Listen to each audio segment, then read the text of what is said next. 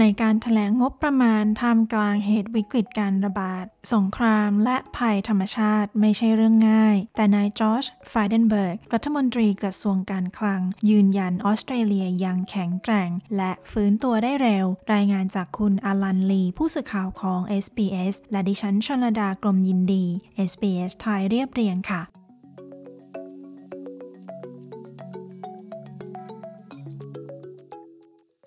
นายจอชฟรายเดนเบิร์ก เริ่มกล่าวสุนทรพจน์ก่อนถแถลงงบประมาณประจำปี รายถึงอุปสรรคที่เรากำลังเผชิญ Tonight as we gather war rages in Europe the global pandemic is not over devastating floods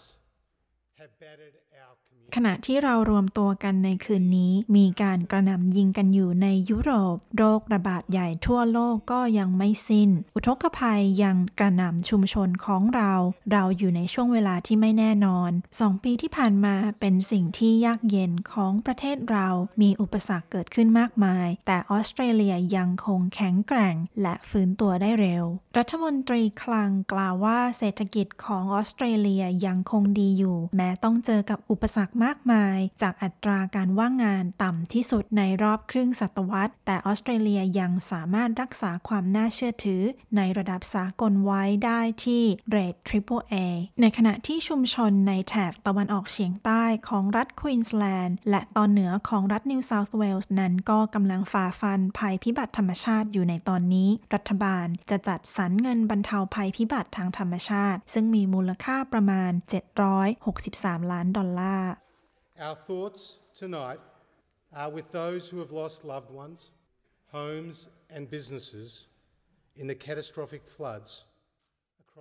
เราขอส่งใจไปให้ผู้ที่เสียคนที่รัก เสียบ้าน และธุรกิจจากเหตุอุทกภัยในรัฐนิวเซาท์เวลส์และในแถบตะวันออกเฉียงใต้ในรัฐควีนสแลนด์ ไม่มีอะไรที่ผมจะกล่าว ที่จะสามารถเทียบเท่าถึงความเจ็บปวด และการสูญเสียของชาวออสเตรเลียหลายคน เราจะยืนหยัดกับชุมชนที่ประสบภัย และจะช่วยพวกเขาสร้างคืนกลับมาใหม่ โดยรัฐได้อัดฉีดเงินช่วยเหลืออย่างเต็มที่ แก่ครอบครัว เกษตรกร ผู้ประกอบธุรกิจรายเล็ก รัฐบาลท้องถิ่น และชุมชนต่างๆ มูลค่าเกินกว่า 6,000 ล้านดอลลาร์สำหรับหลายคนในออสเตรเลีย ราคาน้ำมันที่พุ่งสูง สร้างความกดดันในเรื่องของค่าใช้จ่ายในครอบครัวอย่างหนัก Higher fuel, food and shipping costs are increasing inflation and stretching household budgets. Tonight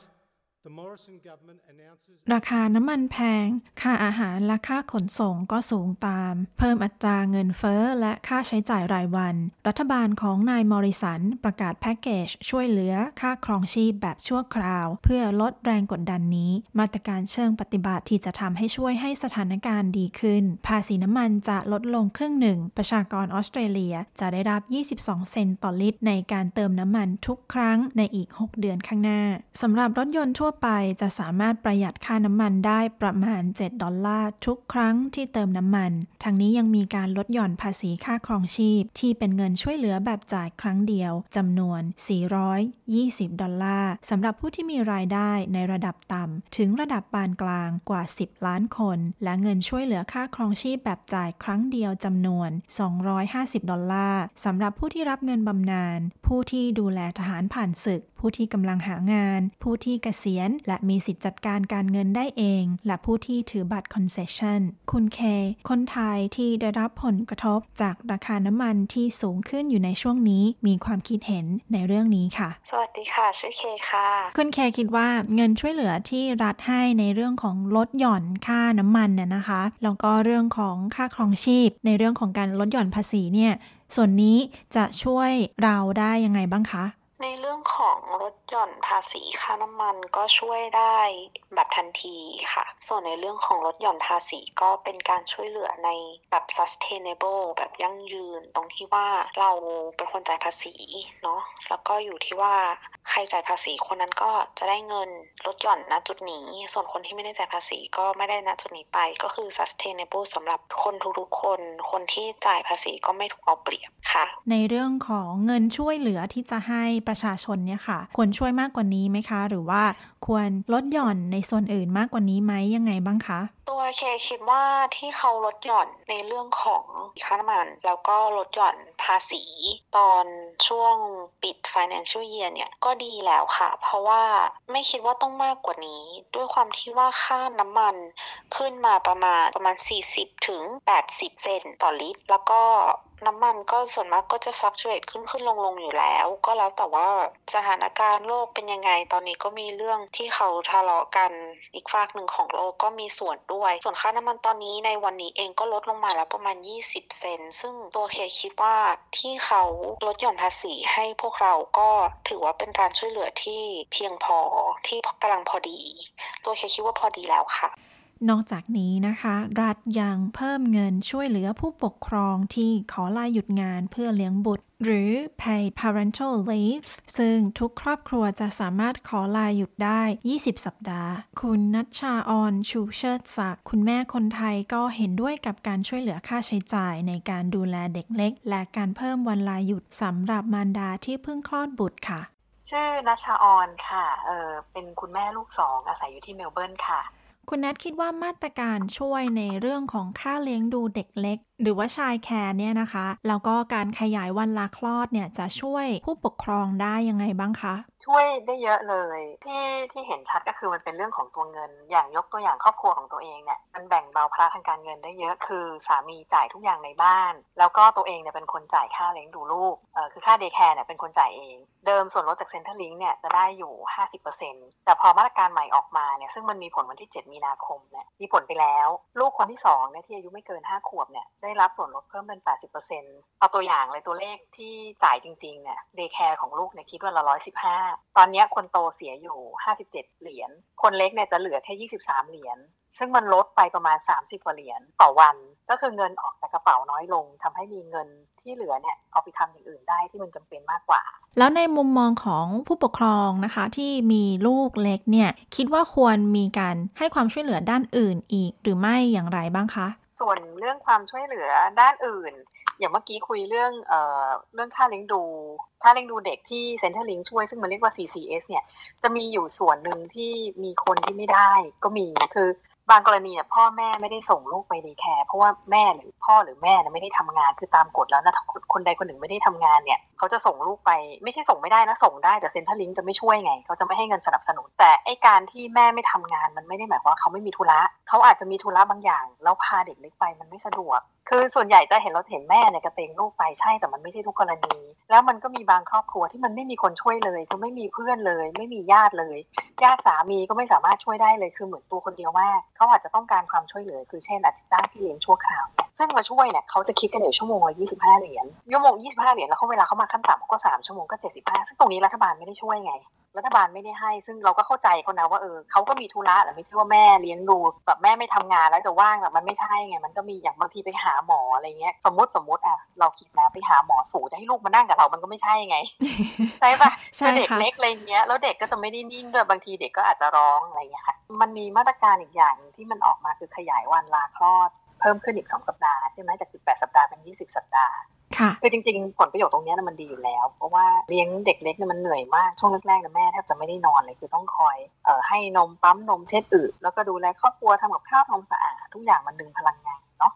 พอมันเหนื่อยมากๆประกอบกับฮอร์โมนแปรปรวนหลังคลอดแม่ก็จะเครียดคือ คือเพิ่มมาสองสัปดาห์เนี่ยมันมันจะบอกว่ามันไม่ได้เยอะแต่มันช่วยได้เยอะนะ คือในลักษณะของสภาพจิตใจอย่างเงี้ยแล้วก็เรื่องเงินคือแม่ก็ไม่ต้องมาเครียดว่าเอออย่างน้อยแล้วดูลูกก็ยังมีเข้ามาช่วยค่าใช้จ่ายในบ้านได้เนาะ รัฐมนตรีกระทรวงการคลังนั้นแถลงจะลงทุน 2.8 พันล้านดอลลาร์ เพื่อเพิ่มอัตราการจบหลักสูตรอบรม และเพิ่มทักษะ โดยจะมอบเงิน 5,000 ดอลลาร์แก่ผู้จบการฝึกอบรมใหม่ ผู้ประกอบธุรกิจขนาดเล็กที่ลงทุนเพื่อเพิ่มทักษะของพนักงาน จะได้รับการยกเว้นภาษี 120 ดอลลาร์สำหรับทุกๆ 100 ดอลลาร์ที่จ่ายในการฝึกอบรม และจะมีการลดหย่อนภาษีแบบเดียวกันนี้สำหรับผู้ประกอบธุรกิจขนาดนาดเล็กที่ลงทุนในดิจิทัลเทคโนโลยีค่ะ Every $100 these small businesses spend on digital economy ทุกๆ 100 ดอลลาร์ที่ผู้ประกอบธุรกิจขนาดเล็ก ใช้จ่ายไปกับดิจิตัลเทคโนโลยี เช่น Cloud Computing การออกแบบใบแจ้งหนี้แบบอิเล็กทรอนิกส์ระบบความปลอดภัยทางไซเบอร์ และการออกแบบเว็บไซต์จะได้รับการลดหย่อนภาษี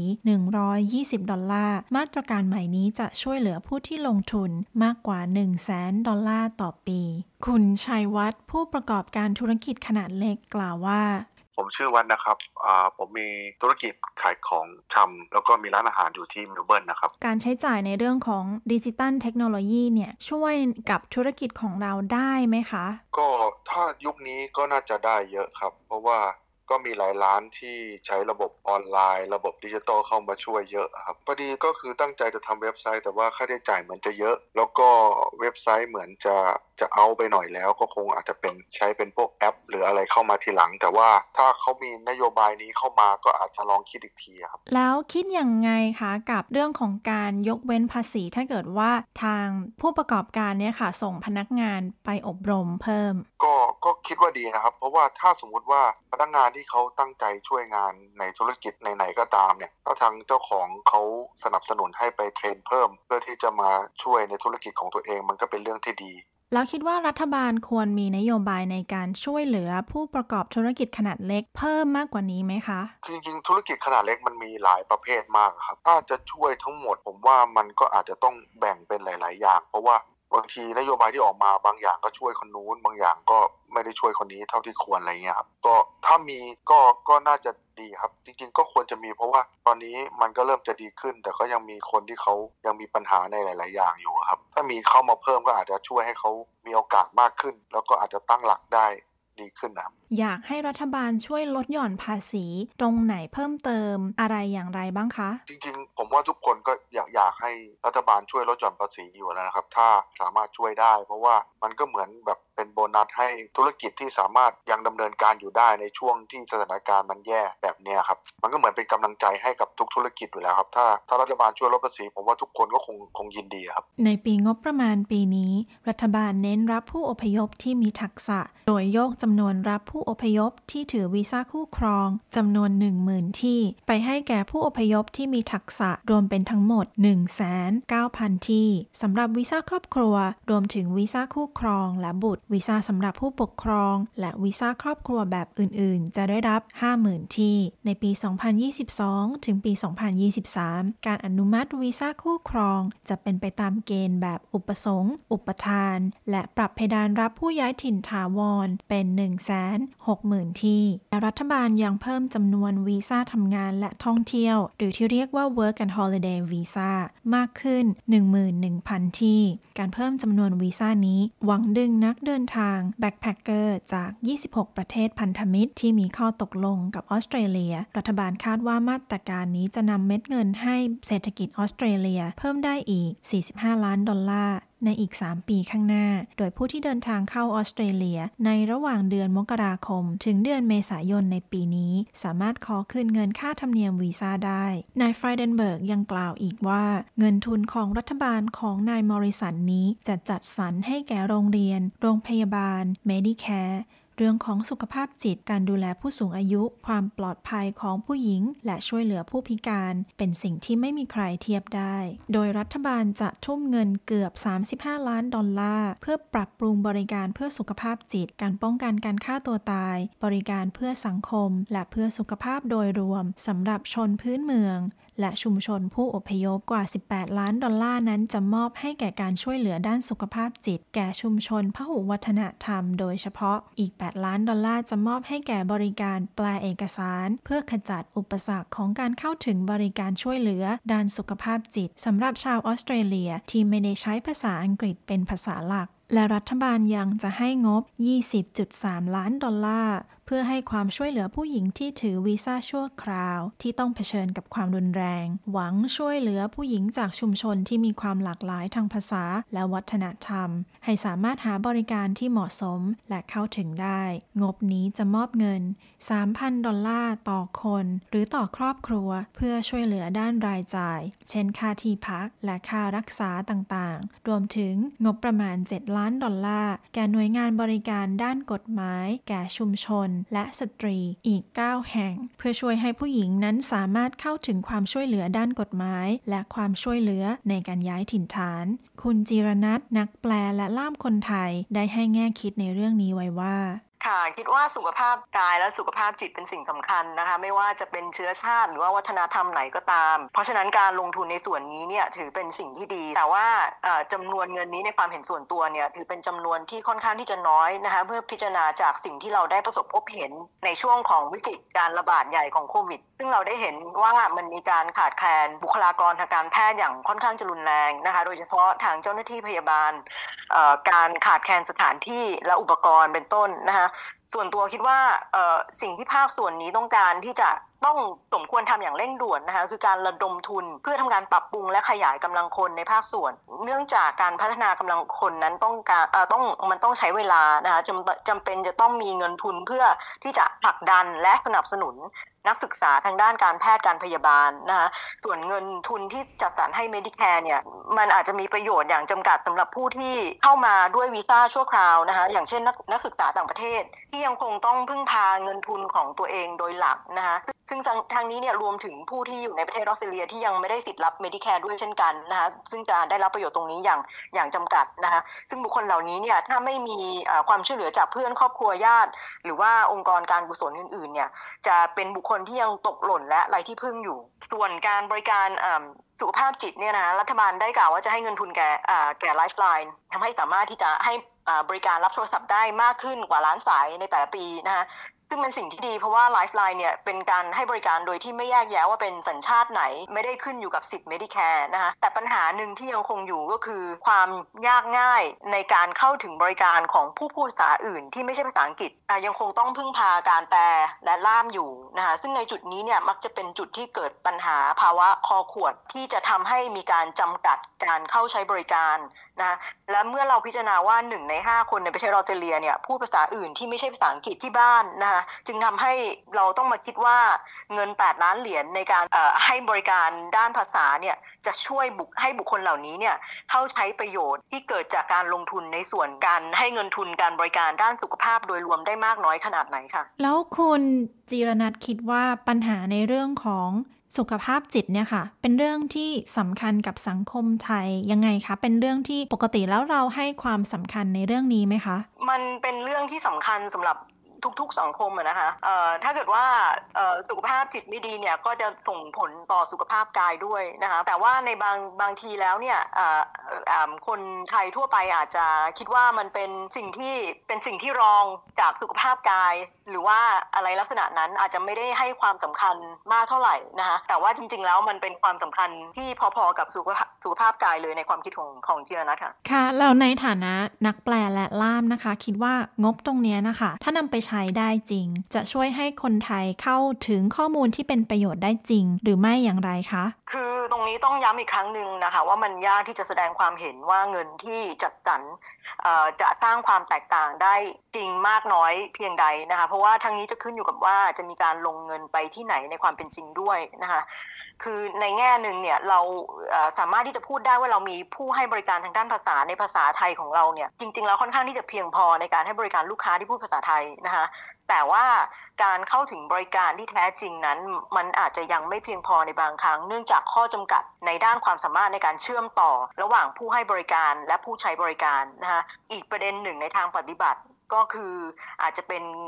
ที่การขาดความตระหนักนะทั้งในส่วนของผู้ให้บริการเอง และในส่วนของอลูกค้าคนไทยด้วย ว่าจริง ๆ แล้วเนี่ยมันมีบริการทางด้านภาษาอยู่นะคะไม่ว่าจะเป็นการแปลหรือว่าการล่ามนะคะซึ่งตัวส่วนตัวคิดว่าในส่วนนี้เนี่ยมันยังน่าจะมีความจำเป็นที่จะต้องเพิ่มความตระหนักมากขึ้นในระดับชุมชน ดังนั้นอย่างที่เราได้เห็นในช่วงการระบาดใหญ่ที่ผ่านมานะคะว่าแหล่งข้อมูลของรัฐบาลเนี่ยได้มีการแปลเป็นภาษาต่างๆ นั่นก็คือเป็นบริการในระดับชุมชน ซึ่งถือถือว่าเป็นสิ่งที่ดีมากที่ได้มีการเริ่มเกิดความตระหนักมากขึ้นนะคะ เราต้องคำนึงว่าภาษาไทยนั้นเป็นแค่ส่วนเล็ก ๆ ส่วนหนึ่งเท่านั้น เพราะฉะนั้นเนี่ยเงินทุน 8 ล้านที่จะเป็นทุนให้กับการบริการทางด้านภาษาเนี่ยอาจจะไม่เพียงพอที่จะตอบสนองความต้องการ ดังกล่าวของชุมชนทั้งหมดที่ว่านี้นะคะชุมชนหลากหลายวัฒนธรรมเนี่ยถือว่าเป็นแหล่งกำลังคนที่ยังมีศักยภาพสูงอยู่มาก ซึ่งอาจจะยังไม่ได้มีการใช้งานอย่างเพียงพอนะคะเพราะว่าถ้าเกิดว่ามีการลงทุนในการนำไปใช้งานในส่วนนี้อย่างไม่เพียงพอ อย่างเช่น ไม่มีการบริการด้านภาษาการแปลการล่ามเนี่ยก็อาจจะทำให้ทรัพยากรของชุมชนหลากหลายวัฒนธรรมเนี่ยยังมีการดึงออกมาใช้ได้อย่างไม่เต็มที่ สุดท้ายนะคะนายฟรายเดนเบิร์ก จบการถแถลงงบประมาณด้วยการกล่าวถึงการเลือกตั้ง ที่กำลังจะมีขึ้นในเร็วๆนี้ อ้างว่ารัฐบาลกลางชุดนี้ได้ปฏิบัติตามคำมั่นสัญญาทั้งหมดที่เคยให้ไว้ และยืนยันว่าขณะนี้ไม่ใช่เวลาของการเปลี่ยนแปลงทิศทางของรัฐบาล This is a time to stick to our plan a plan for a stronger economy and a stronger future นี่คือเวลาที่จะยังคงแผนเดิมของเรา แผนการสร้างเศรษฐกิจที่แข็งแกร่ง และอนาคตที่สดใสกว่าเดิม พวกเราจะทำมันได้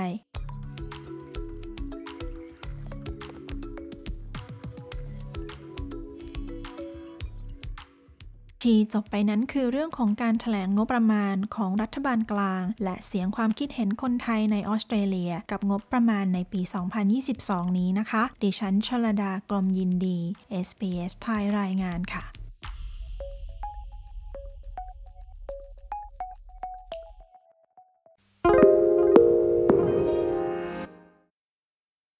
SBS is Australia's most trusted multilingual broadcaster. Our listeners are loyal, highly engaged, and have supported countless local businesses. We offer advertising packages for businesses of all sizes. Our experienced sales team will guide you through the process of owning a great campaign. Bring your own ad or have our production team make you something in one of our 68 languages. Start the conversation with your new audience today. Email sales at sbs.com.au.